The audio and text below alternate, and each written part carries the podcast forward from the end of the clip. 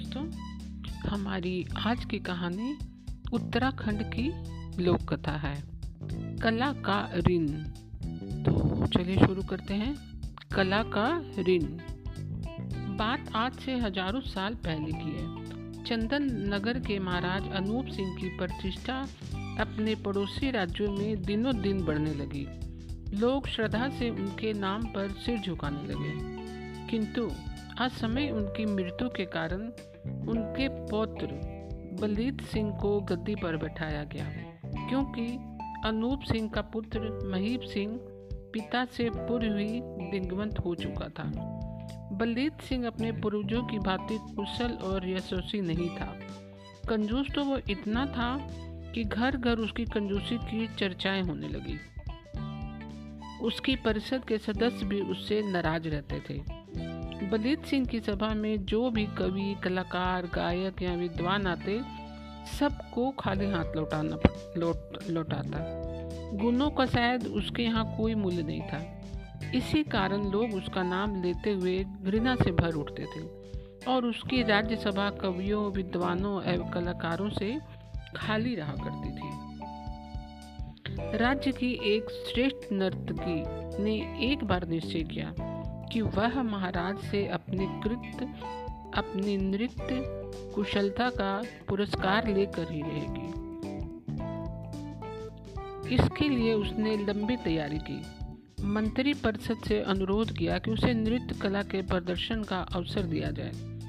राजा नृत्य आदि का विरोधी नहीं था। केवल अपनी कृपण प्रवृत्ति के कारण वह कलाकारों को उचित पुरस्कार या सम्मान देना नहीं चाहता था। अगर कोई सभा का मनोरंजन करना चाहे तो उसे क्या दिक्कत हो सकती थी? अतः नर्तकी की बात मान ली गई। सुसज्जित सभागार में नृत्य आरंभ हुआ। रात ढलने को आई। कला की प्रतिभा उस नर्तकी ने अपनी सारी कला दाव पर लगा दी। पर राजा बलीद सिंह का हृदय ना पसीजा। नर्तकी निराश होने लगी। घुंघरू की आवाज़ मंद पड़ गई। स्वर टूटने लगे। बड़ा आत्मविश्वास लेकर आई थी। सब पर पानी फिरता जान पड़ने लगा। चतुर उस्ताद ने उसकी परेशानी भाप ली। नज़र उठाकर उसने उसकी ओर देखा और सारंगी के तार झंझना उठे। गई अधिक थोड़ी रही, राग न करना भंग। गई अधिक थोड़ी रही, राग न करना भंग। सारंगी की आवाज़ सुनते ही नर्तकी संभल गई। उत्साहित होकर उसने भी वही राग छेड़ दिया। गई अधिक थोड़ी रही। राग न करना भंग दिए की लौ अचानक तेज हो गई। मध्यम पड़ता उत्सव का राग अचानक पंचम स्वर में बदल गया। गिरिवाएँ तन गई।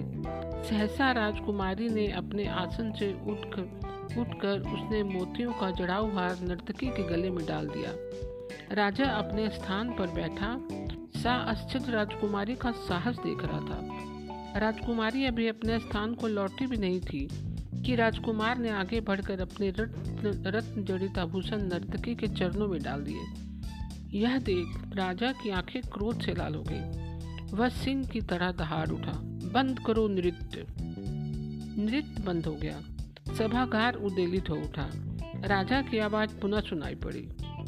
तुम लोगों की यह मजाल मेरे मौजूद रहते नर्तकी को पुरस्कार देने का दुस्साहस। जानते हो इस अपराध की सजा? राजकुमार ने निर्भीक भाव से उत्तर दिया, महाराज, पुरस्कार पहले मैंने नहीं, राजकुमारी ने दिया था। प्रश्न प्रथम उन्हीं से होना चाहिए। राजकुमारी तीव्र गति से आगे बढ़ गई। उसने कहा हाँ पुरस्कार पहले मैंने दिया था, कारण भी मैं बतला रही हूँ। आपने मेरी शादी बहुत पहले एक बड़े राजकुल में पक्की कर ली थी। किंतु कदाचित राजकोष खाली हो जाने के भय से आपने उस दिशा में आज तक कोई कदम नहीं उठाया।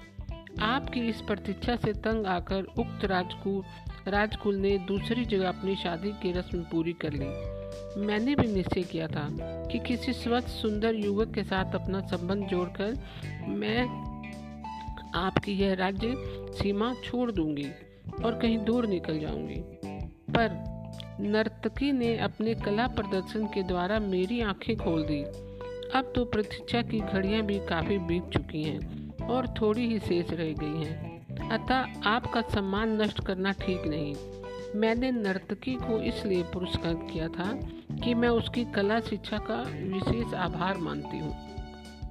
राजकुमार ने कहा, महाराज, मेरी बात भी सुन लो। आपकी अनुदारता एवं मित्रों के बहकावे ने मुझे आपकी हत्या के लिए मजबूर कर दिया था। मेरा धैर्य समाप्त हो गया था और मैं शासन स्वयं अपने हाथों में लेना चाहता था। पर नृत्य से मुझे सीख मिली। उसके कारण मैं एक भारी अपराध से बच गया। आपकी उम्र का बड़ा भाग समाप्त हो चुका है। अब कुछ ही शेष है। ऐसे समय में आपके अनुराग का अंत कर मैं निश्चय ही एक अनर्थ करने जा रहा था। मेरा हृदय अब निष्कलुष है। आप चाहे जो दंड दें, मुझे प्रसन्नता होगी।